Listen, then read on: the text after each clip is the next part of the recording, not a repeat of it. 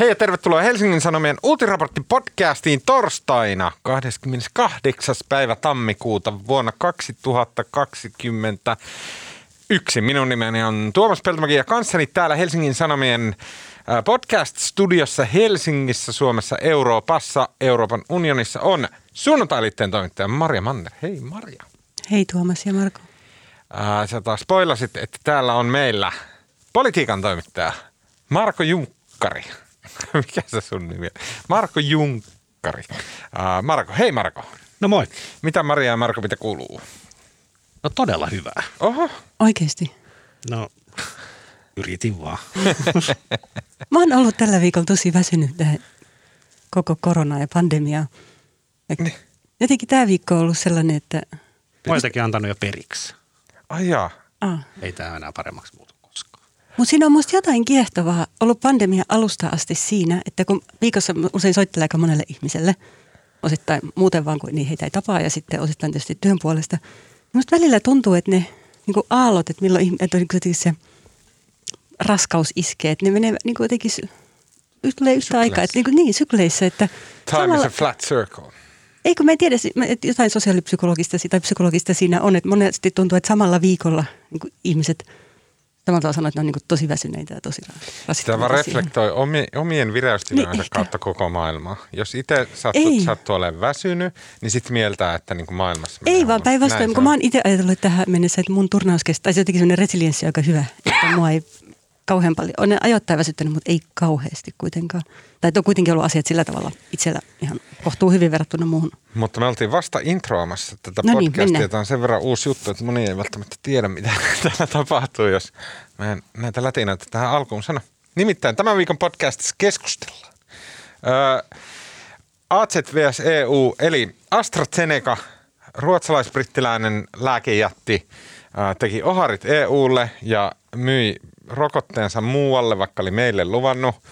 Mun mielestä jonkunnäköiset sotatoimet on suotavia ja sallittuja. Hyökätään sekä Tukholmaan että Lontooseen. Ää, tota, ja sen lisäksi keskustellaan, mm, tota, ää, kos- keskustellaan, ää, miten sen sanoisi, Stonksista. Ää, Joukko tämmöisiä niin kuin Twitterin keskiluokkaiset ymmärtämättömät setämiehet ja tädit ovat nimenneet heidät aktivistisijoittajaksi, mutta hä- hehän eivät ole, vaan he ovat niin kuin karnevaalisijoittajia, anarkisteja, tota, surrealisteja, ää, trollailija, lollailijoita ja nettiöyhöjä ja jekkujätkiä. Ja he pistivät institutionaaliset sijoittajat täysin polvilleen. Eräänkin tota, sijoitusrahaston saivat miljardiluokan tappioihin kerääntymällä Redditissä yhteen ja tota, ostamalla ihan sikana surkeiden firmojen osakkeita. Keskustellaan siitä, onko se oikein, miksi sitä tehdään, mitä merkitystä sillä on.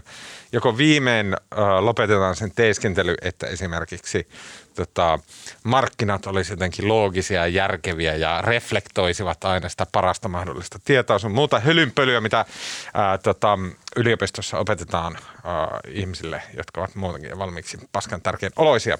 No niin, ja sen lisäksi keskustellaan mm, tota, ää, kolumnista, jonka kirjoitti ää, pastori Kari Kuula, jossa hän tota, Kirkko- ja kaupunkilehdessä vertasi eläinten teollista käyttöä saatanan tuhotekoihin. Ja sen jälkeen alkoi semmoinen tota, vaino, että kuulla sai tuta. Nimittäin kolumni poistettiin ja MTKlle pyydel, MTKlta pyydeltiin anteeksi oikein, oikein päätoimittajan voimin. Keskustellaan siitä, mitä, mitä väliä on sillä, että mitä niin kirkko- ja kaupunki lehden pastori kirjoittaa ja miksi MTK on tämmöinen voima Suomessa, että siitä seuraa hirveä hammasten kiristys. Ää, mun mielestä on ihana, että raamatulliset sanankäänteet ovat palaamassa pitkän pitkän vuosikymmenien tauon jälkeen suomen kielen käyttöön. Okei. Uh, ei, lopuksi vielä, hei. Meillä on semmoinen sektio, missä suositellaan asioita tai juttuja tai kerrotaan jotain semmoisia mielenkiintoisia juttuja. Ne on hyviä keskustelun aiheita pitkien epämukavien hiljaisuuksien varalle. Okei, äh, kiista koronarokotteiden toimittamisesta Euroopan unionin jäsenmaalle kiihtyi keskiviikkona, kun EU äh, oli odottanut AstraZenecan rokotetta massarokotuksiinsa, mutta yhtiö ilmoitti, että, tota, tai ilmoitti jo viime perjantaina, että sillä on todella merkittävä vaje tuotannossa. Tämä vaje liittyy tämmöiseen belgialaiseen tehtaaseen, jos AstraZenecan mukaan, joka ei saa tuutattua tarpeeksi rokotetta, jotta se riittäisi Eurooppaan tämmöiseen niin kuin massarokotemeininkiin. Euroopan unioni oli sopinut AstraZenecan kanssa etukäteen. He oli antanut AstraZenecalle paljon, paljon, paljon rahaa, monta miljardia euroa, jotta AstraZeneca kehittäisi yhdessä Oxfordin yliopiston kanssa tämän rokotteen, joka on halpa. Se on helppo säilyä ja se on niin kuin ideaali sille, että saadaan suuret massat Euroopassa rokotettua. AstraZeneca jo viime joulukuussa ilmoitti komissiolle, että sillä tulee ongelmia sen kanssa, että se ei saa lupaamiaan rokotteita Eurooppaan, mutta vasta tosiaan viime viikolla kertoi, että ongelma on huomattavasti pahempi kuin mitä kukaan uskalsi tota, epäillä. Nimittäin komissio ei kertonut tarkkoja lukuja, mutta Reuters ronkki sieltä, että kun EU-maa, EU-maiden piti saada 80 miljoonaa rokoteannosta, niin AstraZeneca pystyy toimittamaan 31 miljoonaa, mikä on kyllä todella merkittävästi vähemmän. Astra oli ennen ruotsalainen firma, joka liittyi brittiläiseen Zeneca-lääkeyhtiön fuusioitiin sinne. Mutta mitä tarkoittaa Zeneca? Astra tarkoittaa tota, tähtiä ja taivasta. Mutta mitä tarkoittaa Zeneca? Maria, viiden pisteen En mä tiedä, mistä tulee. Marko. Ei aavistustakaan. Se on hyvä vastaus, sillä se ei tarkoita mitään. Se on täysin keksitty. keksitty. Se Onneksi mä en vastannut, takia, että mä, mä tiedän tämän, mutta mä just nyt unohdin. se keksittiin sen takia, että se alkaa zetalla ja sillä pääsee kaikkien luetteluiden niin häntä päähän, näin sanoi Senekan tota, joku Miksi joku ne haluaa häntä päähän? Se on kuulemma, on etua firmoilla, jos ne on ekana tai vikana kaiken näköisissä listauksissa. Näin se perusteli tämä silloinen mm. tota, toimitusjohtaja. Okei, Maria, sä oot seurannut tätä asiaa ö, vähän tarkemmin. Haluatko vielä jotenkin niin kertoa, miten tämä on muuta kuin semmoinen vaan onnettomuus, että okei, että me ei nyt kyettykään tekemään tätä hyvin vaikeaa lääketieteellistä proseduuria, niin, niin kuin halvan rokotteen massatuotantoa?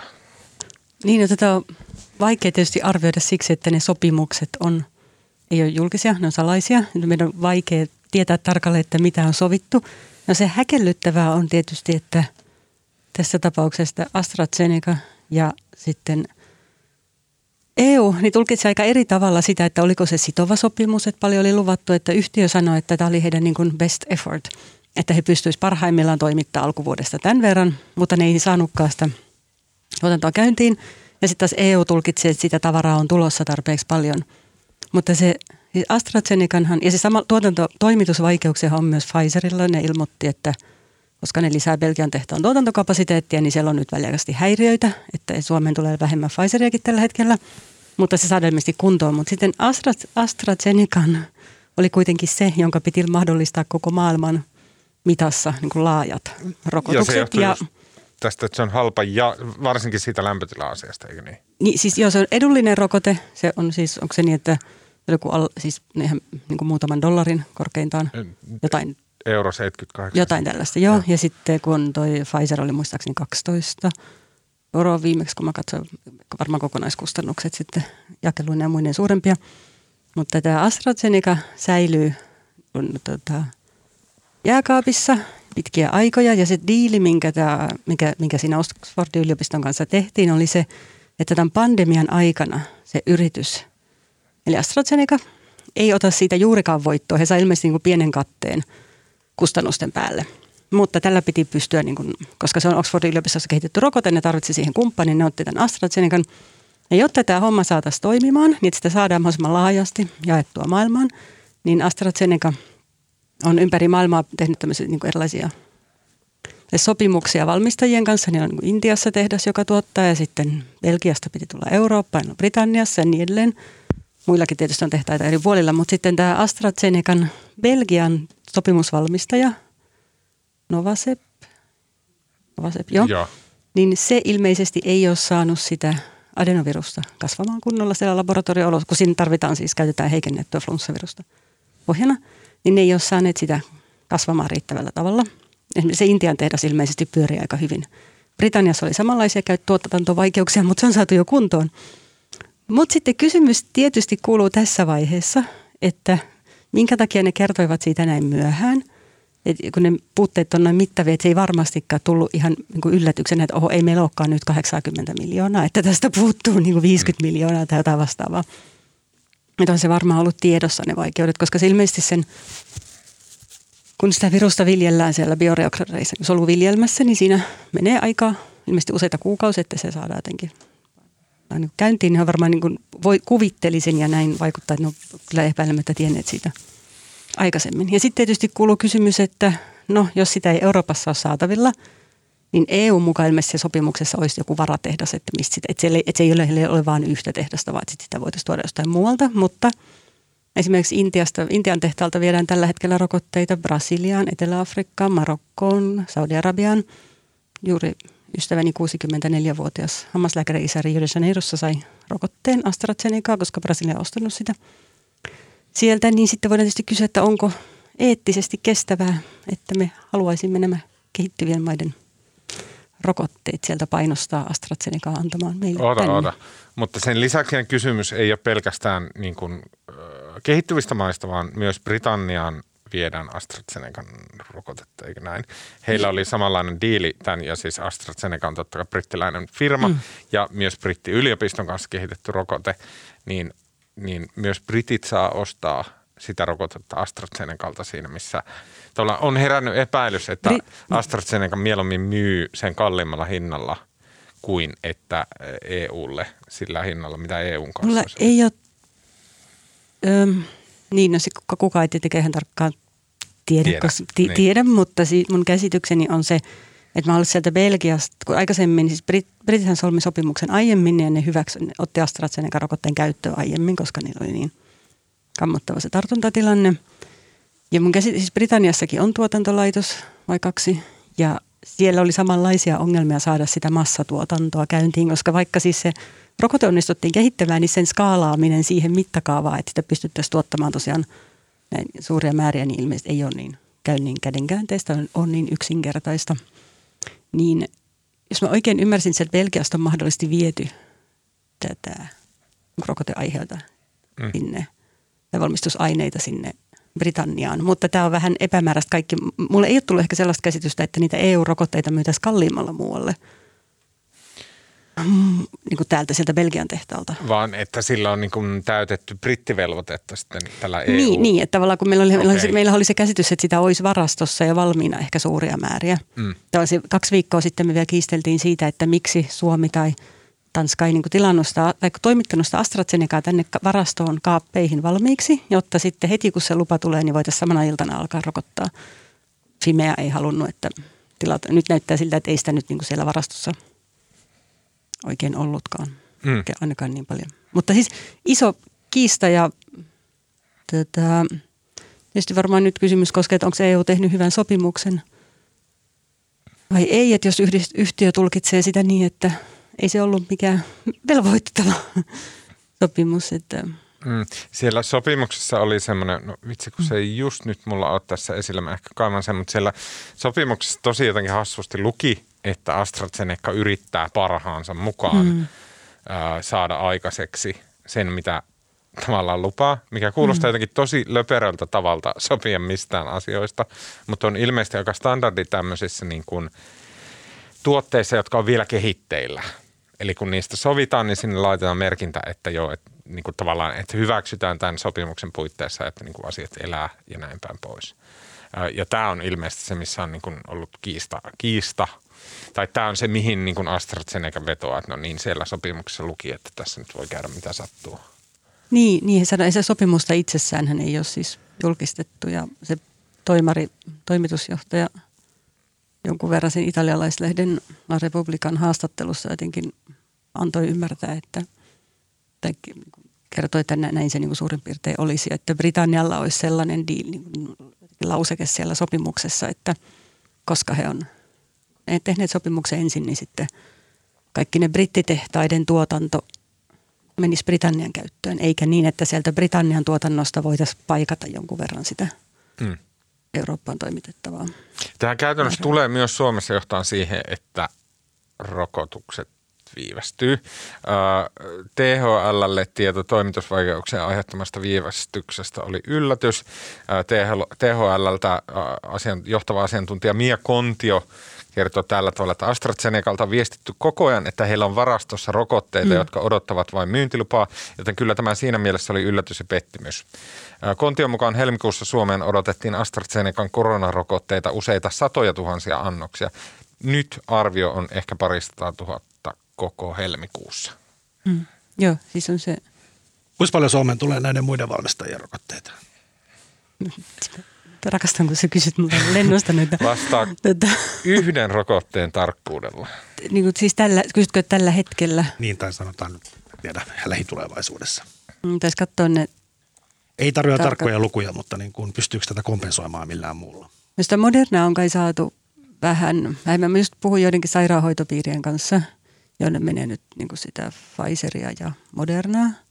Ja se sanoi, että Pfizerkin oli nyt yllättäen ilmoittanut, että ne oli leikannut 60 prosenttia lähiviikkojen toimituksista, että vaikka Lappi, jos sinne piti mennä 5000, tota, oliko se niin, kappaletta jotakin, niin sit siitä saadaankin vaan puolet. Ja sitten kun puolet menee tehosterokotteisiin, niin siitä jää loput tosi pieniä määriä. Mutta siis on, ne on mitä, siis puhutaan käytännössä tosi pienistä määristä niistä muista, että ei sitä käytä juurikaan. Kyllä ne, ne lupaa ja ymmärtääkseni niin Pfizer lisää tuotantoa ja he on sopineet ranskalaisen Sanofin ja muiden kanssa, että ne alkaa tuottaa sitä rokotetta, mutta mun käsitys on se, että se ei tapahdu ihan heti. Ja ne lisäostot esimerkiksi, mitä EUlla on, niin ne saadaan vasta myöhemmin tänä vuonna. Että on, että on se muuttunut, muutama kuukausi sitten sanottiin, että työikäisiä rokotettaisiin jo maaliskuussa Suomessakin. Mm. Nythän se on mennyt loppuvuoteen, että siitä voi ehkä päätellä sitä mittakaavaa. Onko tämä semmoinen asia, jossa niin kun joku on, okei, niin kun joku on sössinyt Suomessa tai aina, ainakin vähintään EU:ssa? Ihan hyvä kysymys. Nyt tietysti jotenkin varmaan sitä selvitetään, että missä se vika on. EU teki sopimuksen Oxfordin yliopiston ja AstraZenecan kanssa vähän myöhemmin kuin Britannia. Ei tosin, tai Kolme kuukautta myöhemmin.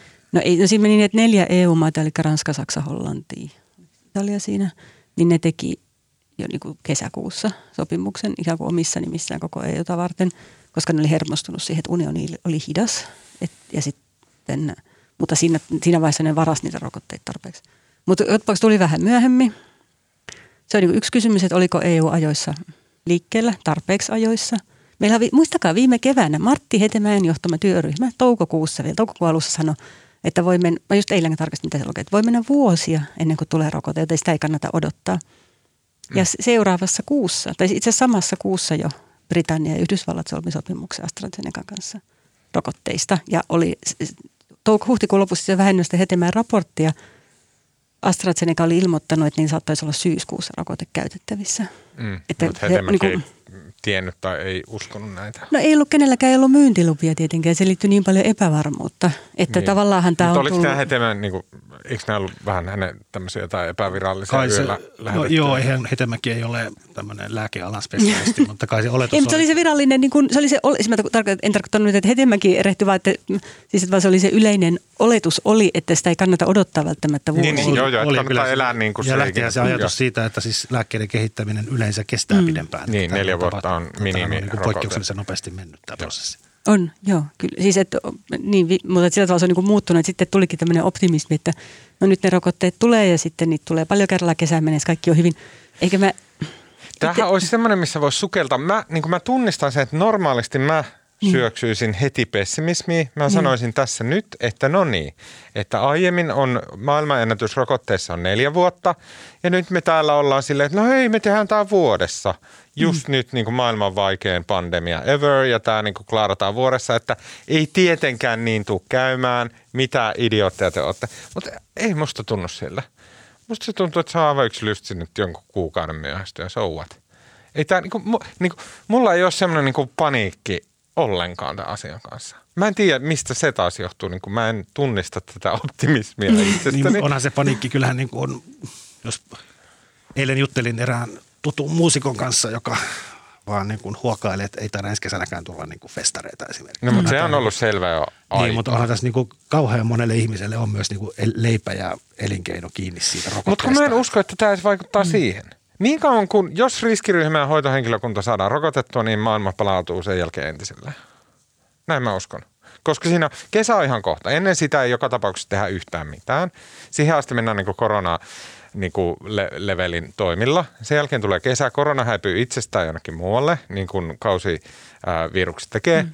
Sen jälkeen ollaan syyskuussa. Silloin on, vaikka ei olisi koko tota, AstraZeneca olemassa typerää ruotsalais-brittiläistä paskafirmaa, niin, niin, niin, niin sitten niin silloin syyskuussa lokakuussa, kun se rupeaa tulemaan takaisin se korona, niin ilman AstraZenecaa jo, eikö me olla krokoteltu jo aika lailla kaikki ne riskiryhmäläiset ja se on se tärkein. Mä olisin muuten ehkä ihan vähän levollisempi. Ja mä itse asiassa ymmärrän kyllä tuon, mitä Markokin sanoi, että on tosi monia ihmisiä, joiden esimerkiksi niin toimeentulo tai koulussa käynti tai lastenlapsen tapaaminen ja niille niin moni asia riippuu siitä, että saadaanko rokotetta tarpeeksi. Mutta kyllä yksi asia, mikä tässä on – muuttanut kuvaa aika olennaisesti on noin virusmuunnokset. Ja mä ehkä tällä viikolla itse havahduin siihen, että miten huolissaan etenkin sosiaali- ja terveysministeriö, mutta myös on se, on se muutos ollut nyt tosi iso, koska siis tähän asti nyt jo viikkoja on niin kuin, minäkin olen kysellyt eri tahoilta, että onko mm. niin kuin pohdinnassa myös kuntavaalien mahdollinen siirtäminen. Mm. Ja se on tähän asti ollut sellainen niin kuin ehdoton no-no, että niin. ei kukaan ole oikeastaan edes spekuloida mm. asiaa. Mutta viimeksi eilenhän oikeusministeri Anma ja Henriksson sanoi, että jos siirrytään sille kolmostasolle, mm. sitten ne joudutaan perumaan. Ja musta tämä kuntavaalien peruminen, mikä olisi niin kuin todella dramaattinen liike, niin, niin se, on niin kuin, se tulee vähän nyt joka puolelta. Ja oletushan on se, että esimerkiksi jos tämä muuntunut virus lähtee leviämään, niin se huhtikuussa saattaa itse asiassa olla tämän koko koko tämän pandemian pahin hetki Suomessa. Joo. Ni, ja Mutta siis oota, se, miten, kun mä ajattelen, niin. että siis totta kai se lähtee leviämään. Tulee käymään sillä tavalla, että brittimuunnos, siitä tulee syrjäyttää tämän se tulee olemaan se niin dominoiva koronavirusmuunnos. Se tulee leviämään kaikkialle, mihin se pystyy. Okei, okay, näin? Ja näin tulee käymään, ja näin tulee käymään nyt kevään. Siis se varmaan, niin, nyt kysymys on tavallaan siitä, että miten nopeasti se saa täällä jalansia, koska sitten kun, nyt me oltiin toivot, oli toivottu, että rokotuksissa saataisiin vähän helpotusta siihen niin kuin kilpajuoksuun sitä virusmuunnosta vastaan, että koska Suomi on onneksemme täällä periferiassa – ja me nähtiin, mitä muualla tapahtui, niin täällä ehdittiin ehkä taas aloittaa niin kuin rajakontrollit tiukemmat. Et jos me saadaan venytettyä sitä, että se alkaa leviätä täällä kotoperäisesti niin sanotusti, siis vaan sisällä vapaasti, niin me oltiin toivottu, että rokot, samaan aikaan saataisiin massarokotuksia käyntiin, jolloin saataisiin helpotusta siihen. Mutta nyt, että rokotuksista ei saada helpotusta siihen – ja sitten me on nähty, mitä tapahtuu Tanskassa tai Irlannissa, että se saattaa, peli saattaa muuttua kolmessa viikossa ihan dramaattisesti, että jostain muutamasta sadasta tar- päivittäisestä tartunnasta mennä semmoisen kuuteen tuhanteen tartuntaan päivässä, koska se on niin paljon tarttuvampi se virus. Ja silloinhan tietysti myös entistä useimmat joutuu sairaalahoitoon ja, ja niin edelleen ja niin edelleen. Että se, Silloin on vaara, että sairaanhoito tukkeutuu. Niin, ja vaikka meillä olisi osa niin kaikkein iäkkäimmistä ja riskiryhmistä rokotettuna, niin jos todella paljon suuremmat määrät ihmisiä sairastuu, niin vaikka jos vähän painottuisi enemmän nuorison, nuoriin, niin kyllähän heitäkin joutuu, ja keski-ikäisiä joutuu sairaalahoitoon, tukeutuu joka tapauksessa. Mutta mä mä en osaa arvioida, mikä tässä on niin se niin varsinaisen oikean, niin kuin, jos Suomessa, ei, mu, ei välttämättä, mutta Suomessa koronavirus on ollut koko ajan tota, että nyt meillä on edessä tämmöinen niin vitun paha skenaario, joka ei ikinä toteudu. Ehkä se just siksi ei ole toteutunut. Joo, joo, joo, joo niin. mutta että mikä niinku, mm. miten ei, meidän siis, täytyy ei, nyt se, ajatella? Ei kun se, niin se, mikä on muuttanut sen uhkaskenaarion, on ollut nimenomaan virusmuunnos. Koska nythän, ota huomioon, että vaikka meillä on verrattuna moneen maahan aika paljon apaikat auki, niin kuin ravintolat ja koulut ja niin edelleen, niin eihän elämä on millään tavalla normaalia. Kontaktit on, että me ollaan aika pitkään nyt kuitenkin menty näin, että toinen aste on etäopetuksessa ja ihmiset on etätöissä ja julkiset kaikki paikat suljettu, tai siis harrastuspaikat suljettu. Meillä on oltu useampi kuukausi tällä tavalla. Ja silti tartunnat on suht korkealla tasolla, mistä pelätään, että ne voi lähteä mm. ryöpsähtämään. Niin se, se vaan, niin kun, mä, jotenkin, mä, en, mä en itse, ehkä mä, niin kuin mä sanoin, että mä jotenkin niin kuin tällä viikolla vasta nyt olen ymmärtänyt, niin kuin Markokin sanoi, että viranomaisten puhe on jotenkin muuttunut. Että on ilmeisesti ollut jotain näitä ryppäitä, vaikka Ilomantsi, Jyväskylä on epävarma, mutta yhdestä ravintolaillasta on tullut 80 tartuntaa niin kuin plops. Mm. Niin, niin se kuulostaisi olevan se britti. Niin, ta, niin no, Joka vaikutus niin, on ilmeisesti se, että se, se on ylähengitystiessä runsaampaa se viruksen erittäminen ja sitä kautta sitä uloshengityksessä enemmän, mitä kautta se tarttuvuus on suurempi. Mm. Niin. Mutta edelleen se on niin kuin siihen ainakin nykyiset rokotteet tepsii alustavien tulosten mukaan. Niin, mutta olisi se nyt silti joka tapauksessa kiva, että niitä rokotteita olisi. Olisi, joo joo. Mä, mutta tämä saa jotenkin epäileväiseksi tämä liian niin kuin Just So Hollywood-käsikirjoitus, mikä tässä on meneillään. Että juuri kun rokotus tuli, niin sitten tuleekin pahempi muunnos. Näin, se on liian tämmöinen, niin kuin, se on liian, siis se on varmasti totta ja näin, mutta se on liian silleen, niin kuin, se on medialle tosi houkutteleva.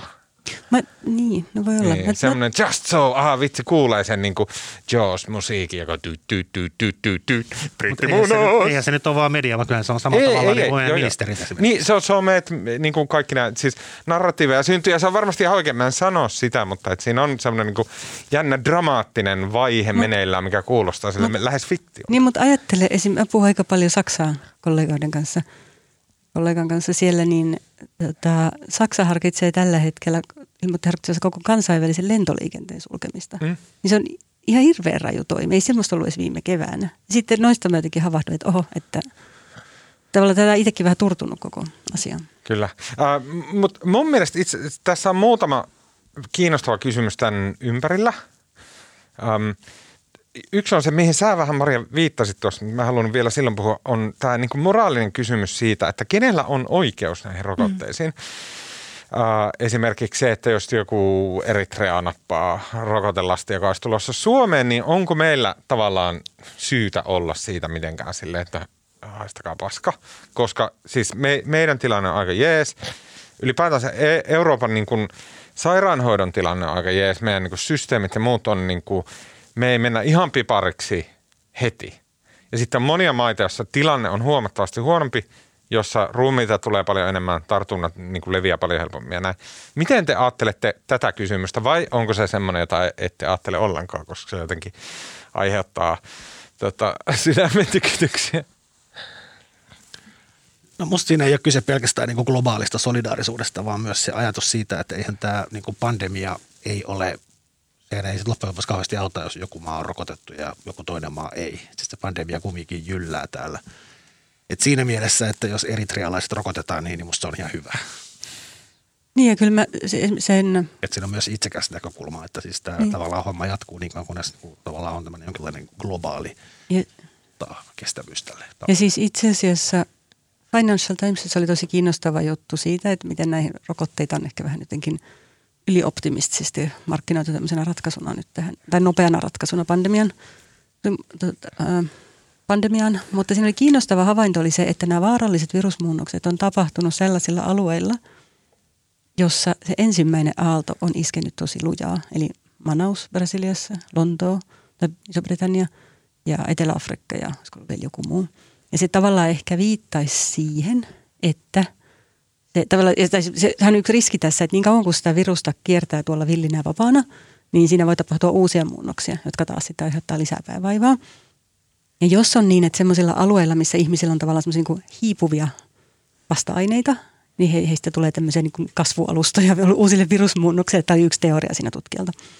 Niin siinä, siltä kannaltahan meille kaikille ehkä olisi esimerkiksi hyvä, että niillä alueilla, joissa on ollut tosi pahoja epidemia, tai siis pahoja tota, tartunta pisteitä mä oon sekoilla sanoissani, niin se olisi iskenyt kovimpaa, niin niihin jaettaisiin rokotuksia myös. Mä olisin valmis meitä. antaa Suomen rokotteita esimerkiksi Ruotsiin. Mm. Se olisi ihan vain sen takia, että sit voitaisiin aina sille vähän katsoa nenävartta pitkin niitä. se olisi ihanaa. Äh, tota, eikö nyt mä olin, mulla oli joku pointti, mutta unohdin sen. Äh, tota, toinen kysymys on se, että mitä te olette mieltä siitä, että jos joku EU ei pysty niin kuin AstraZenecalta likistämään itse maksamiaan rokotteita sinne, koska on houkuttelevampia markkinoita jossain muualla, ehkä näin on, kuka tietää. Ja tota, onko tämmöinen niin kysymys kuin tämä rokote, niin onko se semmoinen, joka toimii markkinoilla hyvin? Onko markkinat se paikka, missä se on ratkaistavissa vai onko tämä semmoinen niin vanha kunnon sosialismin paikka? Mä, olisin, mä oon yleensä sitä mieltä, että markkinat hoitaa kaiken, mutta markkinat on tosi huonoja hoitaa sen. Markkina ei toimi silloin, kun on olemassa pakko. Eli jos sä et pysty kieltäytyyn ottamasta sitä asiaa, mikä markkina tarjoaa, niin silloin markkina ei toimi. Terveydenhoito on yleensä sellainen, että markkinamekanismi ei toimi, koska sä et ikinä pysty sanoa, että no mä en ota tota teidän ylihintaista paskaa, vaan sun on otettava tai kuoltava. Ja tässä on vähän niin kuin sama tilanne, että se mitä tahansa ne meille tuuttaa, niin se on otettava, niin onko se niin kuin tavallaan se syy, miksi markkina, markkinamekanismi ei tässä yhteydessä toimi. Ja pitäisi tehdä niin kuin Stalinin mallilla. Soviet, toveri, rokote. Eikö se ollut niin, että siis Yhdysvallat, joka nyt ei ole kauhean sosialistinen maa, tai ehkä se nyt on, kun tämä Biden, mutta ei ollut Trumpin aikana, niin nehän teki myös, nehän silloin viime keväänä jotain alkukesästä, niin, niin nehän ampui sillä ja haulikolla sitä rahaa niin kuin miljardeja ja miljardeja niin kuin kaikille halukkaille suunnilleen, siis kymmenille yhtiöille, jotka rupesivat, tai kymmenelle yhtiöille, jotka oli niin kuin, jossa oli seassa hyvinkin outoja yhtiöitä, jotka rupesivat kehittämään ja vaan niin kuin mahdollisti sen innovoinnin. Että kyllähän niin kuin, ja sitten se idea oli, että kun nämä kymmenen saa sen jokainen miljardin, että kehittäkää se ja sitten ne kilpailee keskenään ja sitten se voit, nopein voittaa. Niin rehellisesti mä olisin kaivannut ehkä Suomeen tässä kohtaa vähän enemmän sosialismia, koska suomalainen lääkerokotevalmistaja Finvector oli kysellyt Business Finlandilta, että voisiko saada tukea sen selvittämiseen, että voisiko he olla yksi tämmöinen adenoviruspohjaisen rokotteen sopimusvalmistaja, koska siinä vaiheessa mesti AstraZeneca ja muut niin tiedusteli ympäri maailmaa, niin tarvitsi sopimusvalmistajia. Mutta Business Finland ei myöntänyt tukea, myöskään sosiaali- ja terveysministeriö ei myöntänyt tukea, koska he ei voi niin kuin, tukea – yrityksiä mm-hmm. olla niin kuin jotenkin vääristä, Aa, vääristää tässä EU kohtaa. Mar- emme tiedä mitään, mutta joka tapauksessa sille ei löytynyt tukea. Ja sit, että et jos, emme tiedä olisiko se toiminut, mutta meillä kuitenkin se periaatteessa olisi ehkä ollut mahdollista, että he olisivat voineet saada, me oltaisiin voitu saada niin kansallista tuotantoa tälle AstraZeneca Se olla meidän tehas, joka jättää toimittamaan. Niin. mutta tiety, siis mitä sä kysyt tuosta pakosta ja niin edelleen, Yksi kysymys tietysti kuuluu tällä hetkellä, että, että onko esimerkiksi Yhdysvalloilla erilainen sopimus kuin Euroopan unionilla. Että miksi, miksi heidän on helpompi sanoa EUlle, että sori, teidän rokotteet ei niin, ole valmiina. se ärsyttää mua. mä ymmärrän, että se, se tehdas, minkä oli ajateltu, että ne toimittaa Eurooppaan, mutta voisihan ne tietysti paikata sitä jostain muualtakin. Toisaalta niitä rokotteita tarvitaan kaikkialla muuallakin. En mä ole yhtään varma, että olisi jotenkin oikeudenmukaista vaatia, että älkää viekää niitä rokotteita Etelä-Afrikkaan, vaan tuokaa ne tänne. Mm. Okei, mä vähän jo lipsuin seuraavaan aiheeseen, joten siirrytään siihen, nimittäin markkinoihin. Ö, tota, tällä viikolla on seurattu jotenkin henkeä pidätellen semmoista surrealistista näytelmää pörssimarkkinoilla, tarkemmin Yhdysvaltain pörsseissä, missä on tämmöinen mm, GameStop-niminen y- yritys. Suomessakin on ollut GameStop-liikkeitä, ne on vähän ruvennut niin sieltä sun täältä äh, menemään kiinni – ja tota, en tiedä, onko kaikki mennyt kiinni, mutta ainakin Mun mielestä Itiksessä on, ainakin joku aika sitten oli vielä. Okei, okay. ja tota, GameStop on siis tämmöinen niin kuin pelikauppa. Ja se on vähän silleen semmoinen, semmoinen vanha ja reliikki siinä mielessä, että pelithän nykyään ostetaan niin kuin elektronisista nettikaupoista, niitä ei enää käydä silleen niin kuin ostamassa semmoista pakettia ja tälleen näin. Ja tota, sen takia tää, tota, institutionaaliset isot sijoittajat oli arvioinut, että okei, tämän GameStop-peliliikkeen, tämän. Voinko, voinko, mä, voinko mä kertoa? Mä, mä oon tätä, mä oon tähän, eilen illalla mä jotenkin fasinoidun tähän asiaan. No niin. Mä oon nyt lukenut, käyttänyt tähän tunteja no niin. opiskelemalla GameStopia. Niin, niin siis GameStop on just niin kuin Tuomas sanoi, tämmöinen siis tämmöinen perinteinen kauppa, siis fyysinen kauppa kauppakeskuksessa, mistä saa näitä tietokonepelejä. Ja nyt koska teinit ostaa ne netistä tai ylipäätään kun kauppakeskuksissa ei nyt korona-aikana ole ketään, niin, niin silloin on mennyt ihan älyttömän huonosti.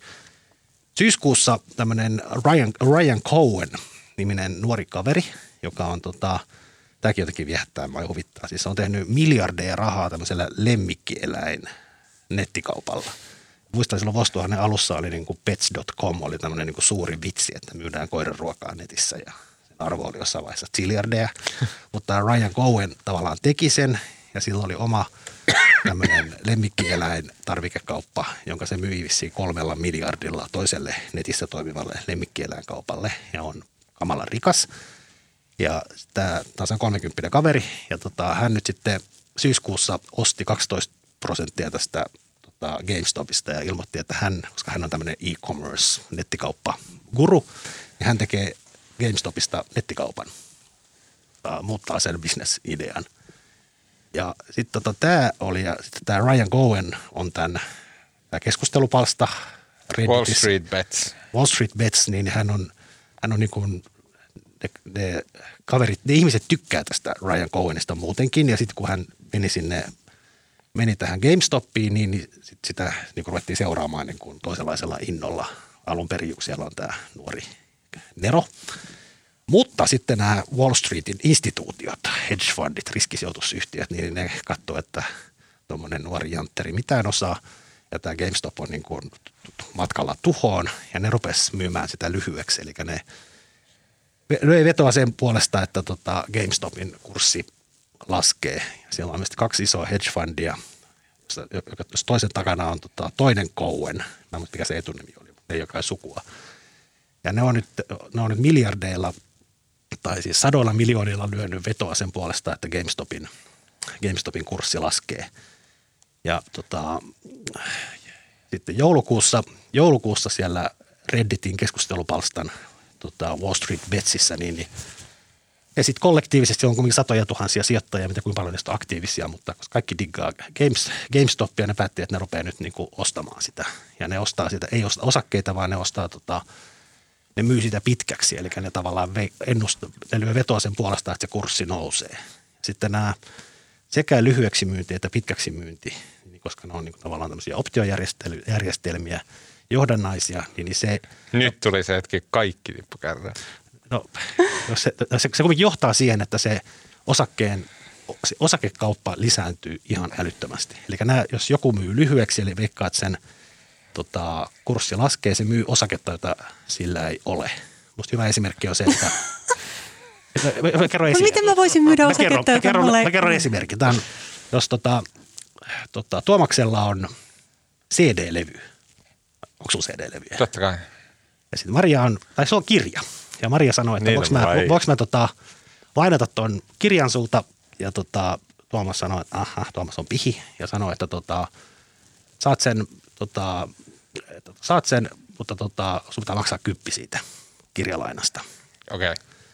Eli Sitten, mulla on kirja. Sulla on kirja ja sä lainaat sen, myyt, tai lainaat sen kympillä. Mä näen, että sä haluat sen kirjan. Ja Sitten sä, mä silleen, että tämä maksaa kymppiä. Maksaa kymppiä. Maria maksaa kymppiä ja sovitte sitten, että sä maksat sen, kun sä oot lukenut sen kirjan. Että sä Okei, okay, ai se onkin nyt Maria, joka lainaa sen. Maria lainaa sen kirjan sulta. Mitä sä teet tässä? Ei mitään. se selittää tätä. Eli teillä on nyt diili, että tota, sun kirja Maria lainaa sen ja maksaa kympin, kun tota, palauttaa sen. Mutta Maria onkin tota, ovella ja se päättää, että hän myykin sen kirjan. Ja tota, ei, ei, ei joka kymppiä. kymppiä, kymppiä, kymppiä. Kerro uudestaan. Nyt tehdään näin. Eikö, se ei menekään näin. Nyt me, no niin, no niin, no niin. Eli Maria lainaa sulta kirjan ja lupaa palauttaa sen viikon päästä. Kyllä. Ja sitten Maria tulee himaan ja lukee sen kirjan ja ajattelee, että hän myy sen. Koska, tota, mutta sitten koska pelkää, että sä suutut, niin sitten se ajattelee, että hän myy sen – ja sitten ostaa sen viikon kuluttua takaisin ja pystyy palottaa sulle uuden kirjan. Joo. Mutta tässä välissä sitten kirja, kirja on harvinaisuus. Sen kirjalle, kir, Maria myy sen kympillä ja sitten sä menet viikon päästä akateemiseen kirjakauppaan ostamaan niitä kirjoja ja ne maksaa tonnin. Koska hinta on noussut tässä välissä. Sä oot myynyt sen ja sun pitäisi palauttaa se tuomakselle se kirja ja se maksaakin tonnin. Sä joudut maksamaan tonnin pystyäksesi palauttamaan tämän kirjan – Tuomakselle. Samalla tavalla kävi GameStopissa. Eli nämä hedge fundit, nämä riskirahastot, jotka lainasivat sitä osaketta sillä diilillä, että ne viikon päästä palauttaa, palauttaa, ne, palauttaa ne osakkeet ja sitä ennen ostaa ne itse. Mutta koska nämä kaverit siellä keskustelupalstalla saikin sen kurssin tuhatkertaistumaan, yllättäen se GameStopin osakemaksokin. Siis se ei maksanut enää kymppiä, vaan maksoi niin satoja dollareita. Mm. Ja tämän johdosta – tässä just alkuviikosta yksi näistä hedge fundeista. Melvin Capital. Joutui ilmoittamaan, että tota, ne nyt makso, osti niitä osakkeita takaisin sillä sadoilla dollareilla ja kärsi, kärsi miljardia tappiota. Joo, useiden miljardien. Ja meni melkein konkkaan. Ja nyt näitä on vielä, tämä shorttipositio on vielä auki useammallakin hedge fundilla tällä hetkellä, mm. jotka, on niin kuin, jotka ei ole vielä sulkenut sitä. Ja, ja ne joutuu ostamaan Nyt ne osakkeet ja se kurssi nousee edelleen. Ja, ja, ja. sitten sit toistepäin vielä, sanon vielä tämän, tiedätte, että haluan yhtään kuulla, mitä Eikö mä just tämän kiehtovaa ja mä tajun tästä nyt enemmän kuin lukemalla ja sitten kun myydään pitkäksi, mitä ne tekee ne kaverit niin. siellä keskustelupalstalla. Eli ne lyö, ne lyö vetoa sen puolesta, että GameStopin osake nousee tulevaisuudessa. Ja ne tekee diilin, mikä on niin kuin, maksaa siitä, että ne saa oikeuden ostaa GameStopia viikon päästä vaikka kolmella kympillä. Ja ne maksaa tästä sopimuksesta vähän rahaa. Ja sitten kun se GameStopin, kun ne manipuloi sitä osaketta ja saa sen nousemaan, niin sitten maksaakin viikon päästä 60. Niin saa, niillä on se diili ostaa niitä 30 sitä sopimuksen tekijältä. Ja sitten ne saa 30 voittoa siitä. Mm. Ja sitten tämä sopimuksen tekijä, tämä pankki, niin, niin tota, se ei halua ottaa riskiä tässä. Eli sillä hetkellä, kun tota, Maria, Maria haluaa ostaa 30, 30 sen kirjan – etukäteen Tuomakselta. Ja tota, sitten siinä on kirjasto siinä välissä. Ja se kirjasto haluaa suojata sen, että se ostaa varmuuden varalta niitä osakkeita myös itselleen, että jos se nousee. Niin niitä tota, kirjoja. Niitä kirjoja, niin, niin sitten niillä on niitä osakkeita. Eli se pitkäksi myyntikin, niin se lisää sitä osakekaupan määrää. Eli jos käytät siihen kymmenen rahaa, niin niitä osakkeita ostetaan eri vaiheessa niin kuin vaikka kymmenen. Mm. Eli sekin myös lisää sitä kaupan määrää ja sekin nostaa sitä hintaa edelleen. Mm. Tässä on niin kaksi tällaista Tätä e- e- englanniksi puhutaan taas squeeze. squeeze. Squeeze on tämä, se, että kun tämä shorttaja joutuu pakon edessä ostamaan ja sitten tai se slangisana on gamma squeeze, on sitten kun pitkäksi myyntiä. Eli tässä on kaksi tämmöistä kierrettä, jotka on yhtä aikaa päällä. Jotka nostaa koko ajan ylöspäin sitä arvoa, sitä osakkeen arvoa sille, että se huitelee ihan tähtitieteellisissä luvuissa, millä ei ole mitään tekemästä minkään todellisuuden kanssa, mutta ne institutionaaliset sijoittajat, ne niin paskan tärkeät pörssihait, jotka oli tosi lesosti muutama Kyllä. viikko aiemmin, ne oli ollut silleen, että hei, me, me ei uskota tähän GameStopiin ollenkaan, tämä on aivan roskafirma, me käytetään meidän valta ja voima ja meidän rahat siihen, että me betsataan siihen, että tämä menee alas tämä GameStop. Ja nyt tämä niinku räkänokka porukka siellä netissä, niin ne on saanut sen ei menemään alas, niin kuin nämä pörssihait ajatteli, vaan silleen tähtitieteellisen ylös. Ja sen takia niillä on tullut miljardia, miljardia, miljardien tappio. Ja sen takia meitä tavallisia pikkujätkiä naurattaa tämä kaikki Mut niin miksi, miksi, he, miksi ne tekee näin, Marko? Nää... No tämä on sitten se isompi mysteeri. Tässä on nyt varmaan monta eri teoriaa. Sitten mä eilen lueskelin, lueskelin sitä keskustelupalstaa, niin ne itsehän esittää, ne on tämmöisiä, just niin kuin Tuomas sanoi, että haluaa näitä Wall Streetin herroja potkia persille ja niin kuin näyttää niille. Ja sitten ne toistelee, että mikä tämä on tästä Joker-elokuvasta tai joku hokema, että ei rahalla ole väliä, vaan sillä, että haluan jättää merkin. Että tämä on tämmöinen niin kuin kapitalismin vastainen isku. Mä en usko tuota. Ei, kuuntele, tämä... kuuntele, ja sitten osa, osa on niin kuin, osa mielestä on vaan hauskaa. Mm. Tämä on niin kuin, ihmiset on voi olla hyvinkin pienillä summilla, ne voi olla, olla sadalla dollarilla mukana tai jotain, että ne summat ei välttämättä ole pieniä, mutta ihmisiä on vaan monta miljoonaa. Ja sit, tota, tai sitten kolmas on se, että sit siellä taustalla on varmaan myös tahoja, jotka näkee, että tässä voi tehdä helvetisti rahaa, mm. että ne niin kuin tavallaan tahallaan manipuloi sitä porukkaa vielä tekemään sitä enemmän. Elon Musk on tavallaan tässä yksi, joka Twitterissä niin suitsuttaa tätä meininkiä just, ja ehkä hänellä on sijoitettuna rahaa jo, jollakin tavalla sille, että hän... Niin, ja Muskilla, Muskilla on kai se, just tämä kyseinen hedge fund, joka nyt kärsi ne miljarditappio, niin se on shortannut Teslaa, niin sehän haluaisi myös kostaa.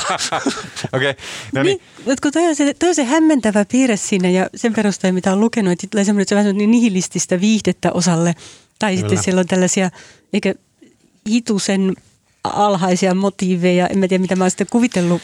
Ja sitten on vielä, mä sanon, sanon tämän, sitten se jotenkin näyttää vahvasti siltä, että nyt kun siinä on tämä squeeze, eli on niin kuin hetki, jolle nämä hedge fundin täytyy niin kuin täytyy niin ostaa ne osakkeet takaisin, ja se on mm. ilmeisesti perjantaina, näin ainakin se keskustelupalstalla väittää, ja ne nyt koittaa maanitella – näitä pikkus piensijoittajia, että pitäkää ne osa, älkää myykö ennen perjantaita, jolloin tulee se täydellinen romahdus näille hedge fundeille. Ja sitten ne tavallaan keksinyt siihen päälle sen tarinan, että tämä on tämmöinen kansanliike ja täällä on niin jotain suurempia tarkoituksia, että älkää vaan myykö, että ne pystytään kostamaan näille. Mutta siinä on myös se, koska että jos Sitten kun porukka lähtee myymään, niin sehän romahtaa niin kuin 99,9 prosenttia niin kuin kymmenessä minuutissa. Mitä seurauksia tällä on nyt vaikka Nokialle, joka joutui sen kohteeksi? Niin ja sitten on sit laajentunut. Sitten sen lisäksi tässä on sitten tullut monta muutakin yritystä, jotka mm. on lähtenyt siellä Nokiaan yksi ja sitten siellä on Blockbusters, joka on videovuokraamo, jolla ei ole ollenkaan bisnestä ja siellä on se yksi elokuvateatteriketju. Kaikkia tämmöisiä vanhoja. Blackberry niin tämä tämmöinen. Retro-elektroniikkafirma niin kuin Nokia. Ja sitten on Nokia. Ja siellähän niin lähetellään siellä keskustelupalstalla, niin kaikki lähettelee näitä Nokian, onko se yksi, yksi 1-0 vai mikä se on se niiden se ikivanha matopelipuhelin. Mm, 3110. Ja ne luulee, ne luulee että niinku, tai me tietää, ei sillä ole mitään väliä, mitä Nokia tekee. Mutta ei, sitä ei. sit keskustellaan, että se on niinku se meemi, joka siellä pyörii, on se vanha Nokian kännykkä.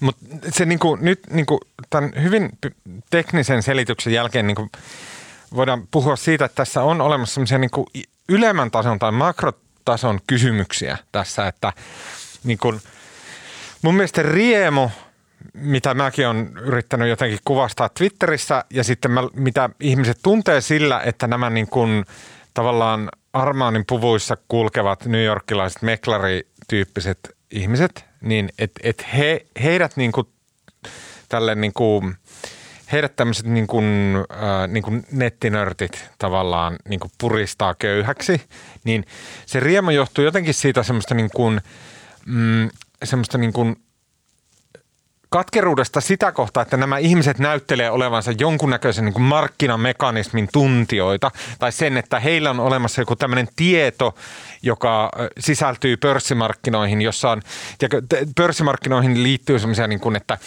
se on tehokas kone, jossa on sisällä aina tulevaisuuden projektiot ja että nämä niin kuin, niin kuin kirurgin tarkat analyytikot laskevat, äh, laskevat näin ja bla bla bla, kun todellisuudessa siinä on paljon enemmän semmoista ilmaa, hölynpölyä, esittä, esiin niin kuin lesomista ja esittämistä kuin mitä se todellisuudessa on. Ja tämä niin, tavallaan niin kuin on osoitus taustalla, siitä. Taustalla on se, että siis nämä Wall Streetin armaanibukuiset tyypit, nehän kutsuu piensijoittajia, se on niin kuin tyhmää rahaa ja piensijoittajan tehtävä on ensisijaisesti hävitä ne rahansa siellä, koska ne häviää niin kuin suursijoittajalla on tekniset apuvälineet, että se pystyy tekemään nanosekunnissa niin. kauppaa ja se, se tavallaan siellä on kaikki mahdollinen data ja osaaminen ja piensijoittaja on yleensä aina myöhässä ja se lähtökohtaisesti piensijoittajan rooli on se maksajan rooli.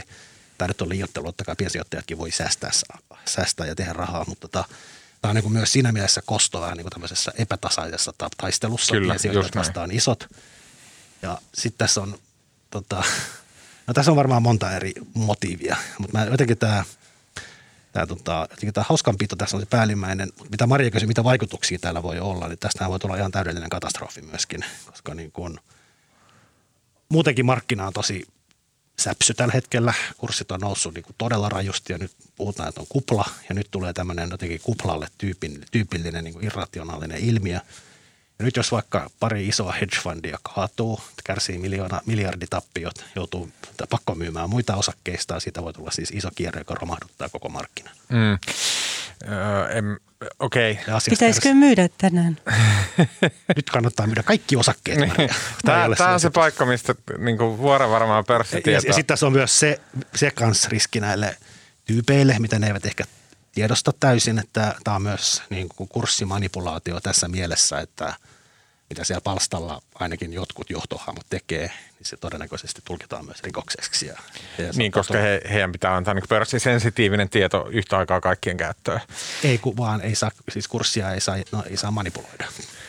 Siis meinaatko että Redditin toiminta on kurssimainen. Niin, mutta se on jotenkin paskajontaa, koska kyllähän sitten niin kuin monet asiat, mitä institutionaaliset sijoittajat tekee, niin se voidaan yhtä lailla katsoa kurssien manipuloinniksi. Se, että jos sulla on ylipäätänsä pistää neljä miljardia johonkin shorttaamiseen, niin kyllähän sekin on sen kurssin mani- manipulointia. Ja sitten mikä tässä on ehkä kaikkein vitsekkeitä mun mielestä, mitä kaikkein vitsekkeitä, mutta yksi ihan hauska, mutta mitä tämä sanoa, siis tämä, mikä ekana mainitsin, tämä kaveri, tämä lemmikkieläin ruokakauppias, tämä Ryan Cohen – joka sijoitti niin kuin jotain 100 miljoonaa silloin syyskuussa ja nyt se sen salkun, sen GameStop-osakkeiden arvo jotain 10 miljardia. Se ei voi tehdä niillä mitään. Aa, se, ei pysty, se, on, se, se, istuu siellä, se istuu siellä hallituksessa ja se ei nyt saa, niin kuin, se ei pysty myymään niitä. Oh, ja se, ei, niin kuin, se on täysin kädettävän, se yhtiö pitäisi vaan keksiä jotain, miten se perustelee sen, että se yhtiö arvoa 20 vai 30 miljardia. Mut mun mielestä tässä on, siis niin kuin, on olemassa kuitenkin semmoinen ihan niin kuin mun mielestä se on kaksi järkevää pointtia. toinen on se niin kuin, semmoinen, niin kuin, semmoinen, semmoinen niin kuin kulissien kaatuminen, mikä on semmoinen makrotrendi, joka on kulkenut läpi kaiken. Se on isoimmalla mittakaavalla ajateltuna se on seuraamusta siitä, että kaikki informaatio on kaikkien ihmisten haettavissa, katsottavissa koko ajan. Kaikki digitalisoituu, kaikki menee näin, niin siitä seuraa tämmöisiä niin kuin, erinäköisiä seuraamuksia. Yksi niistä seuraamuksista on se, että, että se, mikä ennen on semmoinen iso, jykevä, älykäs, viisas instituutio, oli sitten kyse Yhdysvaltain presidentistä, oli sitten kyse perustuslakivaliokunnasta, oli sitten kyse niin kuin, ää, New Yorkin pörssin eniten nousevista osakkeista näin, niin ne kulissit kaatuu, ne paljastuu, että siellä ei ole yhtään mitään. Keisarilla ei olekaan vaatteita, ne on vain yksiä spedejä, jotka huijaa systeemiä jotenkin paremmin kuin muut. Ja sitten tulee toinen porukka, joka huijaa heitä vielä paremmin kuin muut. Ja niin kuin, tässä on mun mielestä olemassa tämmöinen niin kuin tietty kyynistymisen kierre, mikä on meneillä, mikä jo johtaa huonoon. Siihen, että me ei enää niin kuin uskota mihinkään ei joku pörssi, ei se sisällä mitään viisautta. Se sisältää ei, mutta... tyyppejä, jotka nanosekunneissa tekee HFT, niin kuin taistelee siitä, että kella on lyhin kultainen kaapeli New York Stock Exchangein päätietokoneeseen, jotta he pystyvät tekemään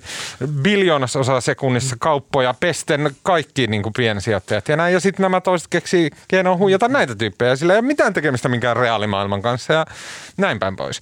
Ei ole, mutta sitten siinä on myös, ehkä se kannattaa muistaa, kyllä pörssillä on myös nyt en puhu niistä nanosekunnilla treidaavista tämmöisistä niin kuin kauppiaista, mutta se, että ylipäätään pörssin olemassaolohan on se, että sitä kautta yritykset saa rahaa, ne tekevät osakeanteja, ne saa rahaa itselleen ja se on myös tavallaan pörssi ja pörssikurssit ja tehokas markkina, minkä nämä nyt tavallaan haastaa, jos ainut syy, miksi Nokian kurssi on se, että kurssi nousee, on se, että ne on tehnyt vuonna 98 jonkun puhelimen.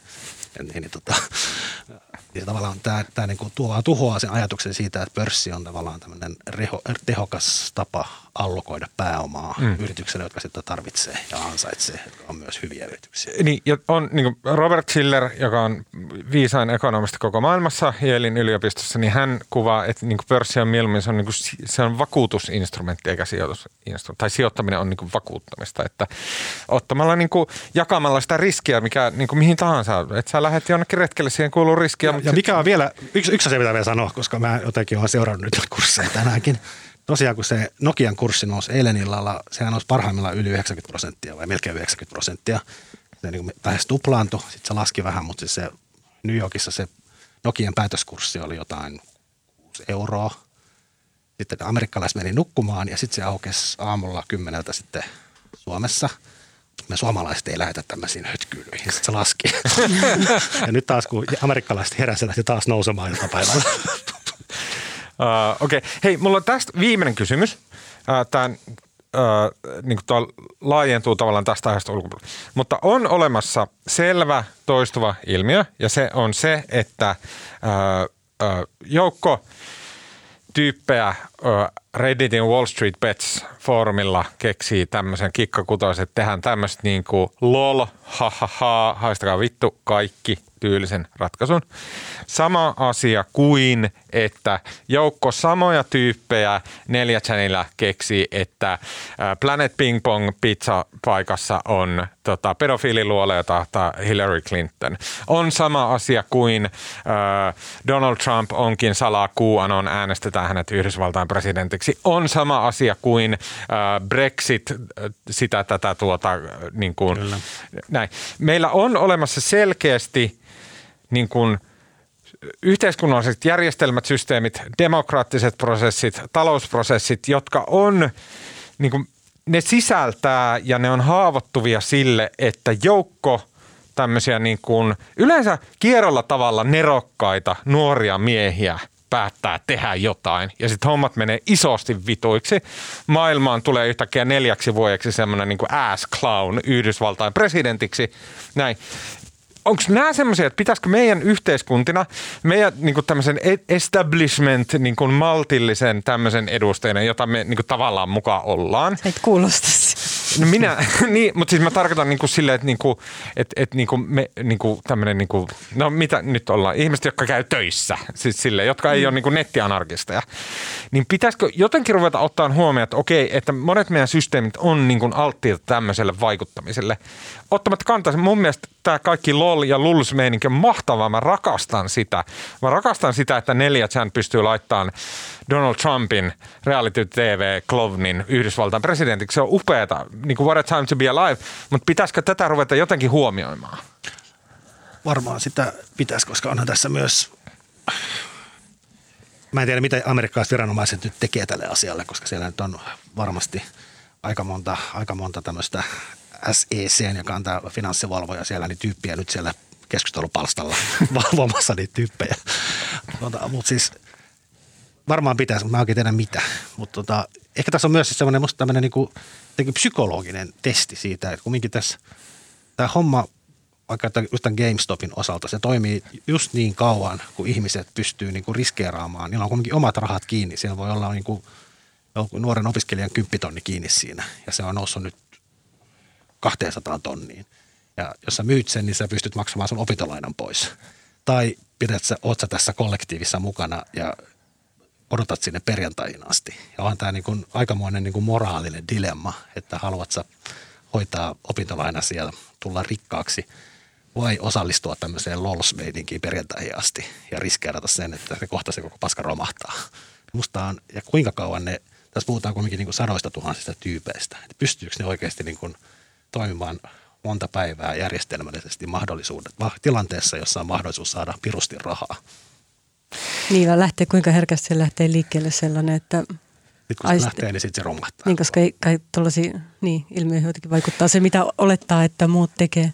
Mä en ole mikään, niin, mä en ole mikään neljätsen anarkisti, mutta mä, niin tämä ehkä vähän vastaa siihen sun kysymykseen, Marko. Että siis mä kävin just äh, mun äh, ystävän kanssa WhatsApp-keskustelua tänään, jossa niin kuin kuitenkin molemmat oltiin vähän silleen, että mäkin olen ollut Redditissä 17 vuotta – aktiivisesti joka päivä tuntikausia siellä vaan vietän aikaani. Mitä sä teet siellä? Se on niin kuin, mä vaan luen ja kommentoin ja oon ja katon ja äänestän ja en äänestä ja osallistun ja en osallistu ja näin. Niin kuin mä elän siellä. Ja tota, kyllä meillä niin molemmilla oli se, että no hei, me ollaan 17 vuotta oltu messissä tässä, että kyllähän me nyt pistetään joku 400-500 likoon tähän niin kuin for the fun of it, että no miksei, että me ollaan niin kuin, ei meillä ole kumpikaan mitään erityisen varakkaita, mutta että siihen kuuluu semmoinen, että no hei, että me ollaan oltu tässä meiningissä messissä tosi kauan, tämä on niin kuin, no why not? Ja näin. Laitoitteko? Joo. Ai sä oot mukana tässä kaatamassa. Mä en, mä en sano omasta osastani mitään. Hei, mun on pat... Niin, sori. Ei kun... Mä sanoin, että vielä ei ole New Yorkin pörssi auennut, tai itse asiassa aukesi 12 minuuttia sitten. Tuomas, mä olen järkyttynyt tästä ja muista syistä. Meidän aika rientää. Joo. Puhutaan vielä lyhyesti. Ei. Ai niin, Olisi mun oikeasti sun, pakko lähteä. Sun pitää poistua. Ja kello, kello aika paljon. Sä voit poistua kesken kaiken. Kiitos Maria. Saanko suositella viimeiseksi, että lukekaa Susanna Renbootin kirjoitus liittyen Koskelan siihen järkyttävän julkisuus, julkisuuslakia. joka koski julkisuuslakia ja siitä, että miksi me ollaan saatu niin niukasti tietoa siitä, että miten, miten viranomaiset oli yrittäneet auttaa, tai oliko, mitä he olivat yrittäneet tehdä tämän pojan auttamiseksi ennen hänen kuolemansa. Se oli ihan super tärkeä juttu, koska mä lukiessa sitä taas tajusin, että mä en ole nähnyt semmoista kunnollista poliittista keskustelua siitä, että mikä siinä meni pieleen. Ja sitä on tosi vaikea, mä luulen, että yksi syy siihen varmaan on se, että me ei tavallaan tiedetä, mitä on tehty ja mitä ei ole tehty. Ja sellainen keskustelu musta on, pitäisi käydä, meidän pitää jotenkin pystyä ratkomaan niitä asioita ja miettiä, että mitä voisi tehdä, että tämmöistä ei kävisi ikinä uudestaan. Mm, Susanna on suuren Lukekaa ero. se. Joo, Luen moi. ehdottomasti. Joo, ja moi. Kiitos Maria. Okei, okay, uh, Kirkko ja kaupunki-niminen lehti.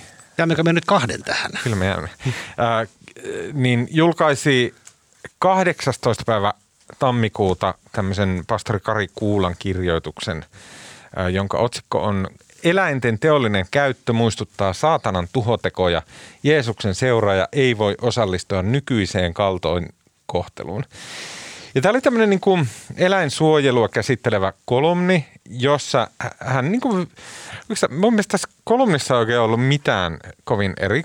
Se, semmoinen, minkä kuka tahansa rippipastori pystyisi käymään sen keskustelun siitä, että no jos Jumala on luonut kaikki eläimet, niin kuinka ihmisten täytyy näitä Jumalan luomia otuksia kohdella ja kunnioittaa ja onko oikein, jos he kärsivät, onko oikein, että heitä käytetään niin semmoisena lihakoneen tunteettomina rattaina. Ei tietenkään oikein, se on aivan itsestään selvää. Ja tota, mm, teksti on ihan hyvä. Äh, tota, mä luen ihan... No musta ei ollut kauhean hyvä teksti. No siis se oli ihan ok teksti. Tämmöinen niin kuin rippi, rippipastorin pieni juttu. Näin. Ähm, eläimet ovat tuntoisia olentoja tietysti kehitysasteesta riippuen. Ne kokevat todellisuuden tietynlaisena. Niillä on tarpeita, ne iloitsevat, leikkivät ja kärsivät. Siksi niiden onnea ei saa riistää yhtään sen enempää kuin ihmisenkään. Jo yleinen myötätunnon etiikka tietää tämän. Kristillinen luomisteologia lisää vielä kierroksia. Eläimet kuuluvat Jumalalle, eivät meille. Niinpä niillä on oikeus vapauteen ja elämään. Ja sitten täällä kuvataan, että miten niin kuin siinä lihamyllyssä, josta meidänkin tota, pihvit tulee, niin tämä eläinten elämä nyt ei tämmöistä oikein muistuta ja näin. Ja siinä se. End of story. No ei, sen jälkeen jostain käsittämästä syystä. Jaakko Heinimäki, joka on siis Kirkkokaupunkilehden päätoimittaja, niin hän meni poistamaan tämän kolumnin, joka oli loukannut jonkunnäköisiä dirikkoja ähm, tota, maataloustuottajien keskusliitossa, joiden mielestä niin kuin suomalaisia possuja tässä, tai niin kuin possun kasvattaja halvennettiin ilmeisesti oikeus, oikeushaasteen ylittävällä tavalla. Ja tota, sen jälkeen, äh, kun kolumni oli poistettu, niin siitä se äläkkä vasta nousikin, koska se on myös journalistisia sääntöjä vastaan. Ja tota, wow.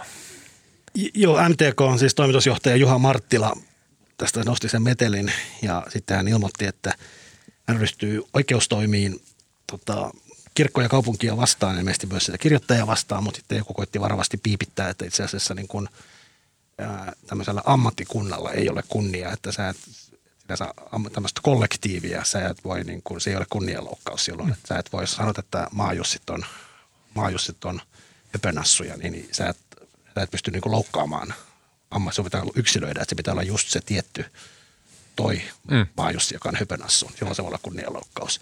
Että tuommoista niin kuin oikeudellisia toimia ei ole, jonka jälkeen sitten Marttila Twitterissä ilmoitti, että hän valittaa tuonne tuomiokapituliin, siis tänne kirkon, kirkon tähän, että se rankaisee tätä kuulaa tätä pastoria. Sitten hän ilmoitti valittavansa JSN ja ties minne ja tästä tuli semmoinen ihan kamala härdeli. Mutta hän on Juha Marttila näköjään tulinen kaveri, joka reagoi ensin. Ja sitten myös se, että eihän tuota kolumnia olisi kukaan huomannut Ei. ilman tätä, niin. ilman tätä Marttilan Eli Streisand-ilmiöksi kutsutaan sitä, että niin kuin, no, että jos vaatii poistettavaksi jotain, niin sitten se tulee kaikkien huomioon, että niin mitä sieltä halutaan poistaa. Joo, ja mun mielestä siinä oli siis, mun mielestä se kolumni ei ollut kauhean hyvä ja siinä oli musta tyhmiä, tyhmää sanankäyttöä. Mutta kyllä mä ihmettelen myös sitä kirkko- ja kaupungin päätoimittaja Heinimäkeä, miksi se lähtee sitten poistamaan sen. Se ei nyt niin kuin, eihän se nyt enää asia alta. Mm. Uh, miten, uh, mistä, no, mun mielestä kiinnostavaa tässä on se, että niin kun, tämä ajatus ei ole mun oma, mutta kun mä ikävä kyllä muista, että kuka sen kirjoitti. Mä väitän, että joku random Facebook-kaveri tai sitten mä siteraan jonkun niin kuin kolumnia tai jotain analyysiä, mutta siis se niin kuin kiinnostava on tämä ajan muutos silleen, että tämä sama kolumni äh, on julkaistu joskus Ysärillä ja se ei ole aiheuttanut minkäännäköistä lainetta mihinkään suuntaan. Ketä ei ole kiinnostanut, mitä joku rippipastori jossain kirkkaan kaupunkilehdessä turinoi. Mm. Mutta nyt niin kun eletään semmoisia aikoja, jolloin MTKta kohtaan ja maataloustuottajia ja possufarmareita ja muita kohtaan on semmoinen eksistentiaalinen uhka, joka tulee siitä, että ihmiset on paljon valveutuneimpia äh, lihantuotannosta, ne on paljon valveutuneimpia niin kuin lihan terveyshaitoista, ne on pal- paljon valveutuneimpia kasvissyönnin eduista ja muista. Osalle se on niin kuin elämäntapavalinta heti ja heti niin kuin teiniän jälkeen ja se jatkuu loppuelämän ja, ja niin kuin, että me eletään hyvin erilaista aikaa kuin ihan sanotaan kymmenen vuotta sitten, jolloin varmaan MTK olisi pystynyt kohottelemaan olkia koko asialle. Ehkä näin ja siis en tiedä asiasta yhtään yksityiskohtia, mutta musta toi reaktio näyttää myös siltä, että tota, sen MTK-toimitusjohtaja Marttilan niin kuin yleisö, kelle hän teki tämän performanssin, ei ehkä ollutkaan ne tai suuri tai yleisö Twitterissä, vaan se teki sen ehkä omilleen. Se teki sen ehkä näille maanviljelijöille, MTK-jäsenille. Osoitti, että hän on, hän on mies paikallaan ja puolustaa, puolustaa heidän etujaan, vaikka saakin itse asiassa näyttämään vähän höhlältä. Ja sitten niin kuin se makropointti, mikä tähän liittyy, on se, että joka ikinen asia politisoituu pikkuhiljaa. Mä muistan, kun me käytiin tästä keskustelua joku pari vuotta sitten sun kanssa. Sitten sä sanoit, että ei, politisoituminen niin kuin vähenee yhteiskunnassa. Mikä varmasti pitää paikkaansa, koska niin kuin verrattuna siihen, että ennen oli tavallaan niin kuin pukukopitkin oli nimetty, että ketkä on sosialisteille ja ketkä on kokoomuslaisille ja näin. Mutta että niin kun, onko sä yhtään huolissaan siitä, että ne asiat repeytyy aina kahtaalle? Kahteen niin kuin täysin toisiaan vastustavaan leiriin. Eläinten ystävät ja ihmiset, jotka haluaa murhata pikkusikoja. On ja ehkä se myös se huolestuttavampi on se jotenkin se, että kaikkeen pitää reagoida sitten niin äärimmille. Mm. Sanotaan näin, että Ysärillä niin Marttila olisi voinut sitten joskus se, tota, satokauden puolivälissä antaa maaseudun tulevaisuudelle haastattelun heinäkuussa, niin, niin tota, hän olisi voinut siellä sitten muistuttaa, että ei ollut kiva se talvella ollut. Kirkon kaupungin kolumni. Niin, ja jotenkin, että ennen, ennen vanhaa, mäkin tämmöinen sotaveteraani kun on, niin siis, mutta ennen vanhaa niin oli olemassa jotain insentiivejä, sanotaanko MTK on pampun sanoa, niin kuin edes jollakin tavalla näytellä olevansa samaa mieltä ihmisten kanssa, jotka haluaa, että eläimiä kohdellaan hyvin, niin kuin Jumalan luomistyön esimerkkeinä. Että hänellä oli insentiivi sanoa, että että suomalainen possu, sitä ei kirjoiteta ja haistakaa paskaa. Ja sen lisäksi totta kai me Suomessa halutaan ja niin kuin, että olette aivan oikeassa, että eläimiä ei saa näin. Musta tuntuu, että nykyään nämä niin kuin, se niin kuin jampsiskumpsis ja toisaalta toisaalta ne insentiivit on täysin kadonnut ihmisten statementeista.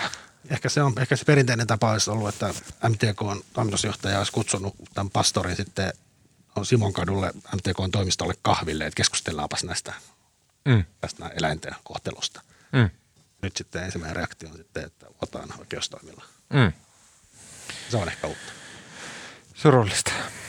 Uh, Okei, okay. uh, kun tota, uh, oot tehnyt perjantaina hikisen lapiourakan pihallasi, Marko, ja tota, sieltä on siirtynyt 400 kiloa lunta läjään, jota pitkin voi mennä vaikka pulkalla, niin sitten istut siihen tota, ää, tota, rakenteella olevan lumilinnan suuaukolle ja kaivat taskupatin ja otat sieltä pikkuhuikat. Ja millä turinoilla alat tota, viihdyttämään naapuria ystäviä ja kylämiehiä? No mä luulen, että mun menee varmaan tämäkin ilta pelkästään tähän tota, olen siellä tota Redditissä, missä sä oot ollut 17 vuotta lukemassa sitä Wall Street Betsiä, joka on jotenkin niin – Mä en oikein tajua siinä mitään. Musta ainakin sen takia. Stonks. Kaikki ne stonksit ja ne raketit ja to the moon läpät ja kaikki on musta jotenkin niin omituista. Saanko mä esimerkköidä sulle? Mulle niinku yksi esimerkki kertoo niinku ton koko meiningin niin kuin ytimen. No. Ja se oli se, että Redditissä oli toi Donald Trumpin kannatusfoorumi nimeltä The-Donald. Ja mä kävin aina silloin siellä hengailemassa, kun tota Donald oli ehdolla. Sen, ala, sen foorumin säännöissä luki, että tämä on Donald Trumpin presidentinvaalikampanjan virallinen kann, kannatus subredditti. Täällä ei saa puhua sanakaan politiikkaa. Tämä on 24-7 kannatusjuna. Täällä vaan ainoastaan niin pyritään siihen, että meidän puolijumala Donald Trump pääsee Yhdysvaltain presidentiksi. Ja siltä se niin meininki. Toi niin kuvaa sen, että sinne ei ole tultu mitään niin hiermää ja keskustelemaan olemaan näin, vaan sinne ollaan tultu niin tekemään meininkiä. ja sama on Wall Street Betsissä. Stonks ja osakkeet voi mennä vaan ylöspäin. Joo, niin. ja sitten se seassa on niin kuin, mä väitän, että mä en vielä tuntisin, kun mä ehkä tunnin eilen kattelin, mutta siis, että mä puhuisin varmaan tästä, mutta sitten se kumminkin seassa on, sitten siellä on kumminkin enemmän tai vähemmän kokeneita sijoittajia ja sitten siellä oli mahtava, siellä oli joku tyyppi, oli julkaissut seitsemän tunnin YouTube-videon, missä se selitti, mitä ne tekee, tota, mitä ne tekee tämän tota, GameStopin kanssa, mikä oli aivan mahtava. Ja sitten sit siellä on kuitenkin tämmöisiä ihan analyysejä erilaisista niin kuin optiohäkkyröistä ja muusta, mitkä on taas niin kuin osoittaa, että siellä on myös niin kuin, ihan sekaisin ja sitten on näitä meemejä ja tätä tämmöistä idioottiölinää. Se on niin kuin semmoinen kaualtava sekoitus.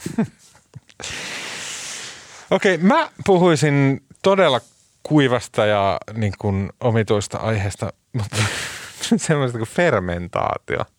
Mä oon ruvennut harrastamaan tota fermentaatiohommia. Just. E- eli äh, sä voit, kuka tahansa pystyy tekemään omaa äh, tota limukkaa ilman mitään kaupasta ostettua paitsi inkivääriä. Eli jos pistät sun pöydälle ää, rastettua inkivääriä, vettä ja sokeria sekaisin ja annat sen olla siinä kolme, neljä päivää. Ää, vähän välillä pistät lisää inkivääriä ja sokeria, niin sinne syntyy semmoinen bakteerikanta – joka on ihan sun oma. Se on siitä sun asunnosta tai talosta tai boksista tai muusta syntynyt. Ja se maistuu ihan omanlaiseltaan. Ja sitten sen avulla sä pystyt tekemään tosi helposti ja kätevästi omia limukoita. se, se, se, on siis se, mitä amerikkalaiset nimittää ginger beeriksi ja se on semmoinen, se on ihan sairaan mukavaa. Ja mä suosittelen tota, ihmisiä lukemaan ja harrastamaan tämmöisiä niin itse tehtyjä tämmöisiä kaikkia bakteerikantoja ja muita, koska se tutustuttaa luontoon, tutustuttaa siihen, miten maailma toimii. Jostain viruksistakin ymmärtää paljon enemmän, kuin tekee vähän fermentaatiota. Se onnistuu aina yllättämään. Mä oon tosi tämmöinen koti-ihminen. Tota, joo, ja siihen liittyen, tämä on nyt hämärin suositus ikinä, mutta fermentaatiosta on olemassa äänikirja. Tämmöinen tyyppi kuin Sander Ellis, Elix Katz on kirjoittanut The Art of Fair Fermentation – an in-depth um, exploration of essential concepts. Ja niin käsittämätöntä kuin se onkin, niin fermentaatiosta, eli hapatus on suomeksi, niin tota, siitä on tehty äänikirja, jota mä kuuntelen, ja mä nukahan aina alle kahdessa minuutissa, kun se ukko rupeaa selostaa jostain kattiloista ja pannoista, niin se pistää asioita happanemaan. Okei, okay, äh, siinä kaikki tältä viikolta. Kiitos Marko Junkkari. Kiitos. Kiitos Maria Mannerille, jonka piti jo poistua tota, aiemmin. Ääne ja kuva ja kaiken muun mahtavan meille tekee tällä viikolla Janne Elkki. Mun nimi on Tuomas Peltomäki. Ja hei, muistakaa lähettää palautetta. At uutisraporttia kuullaan taas ensi viikolla. Mutta mä haluan tähän ihan loppuun sanoa, että meidän pakko ruveta lyhentämään näitä lähetyksiä. Nämä repii jää aivan käsistä. Mä olin päättänyt jo ennen kuin mä tulin studioon, että tämä kestää maksimissaan 45 minuuttia. Mutta tää on nyt taas tuntia Eli ensi viikolla tehdään ennätyslyhyt jakso. Me palataan mittakuriin, niin kuin journalistit sanoo, mittakuri, niin, niin 45 minuuttia. No niin, moi moi!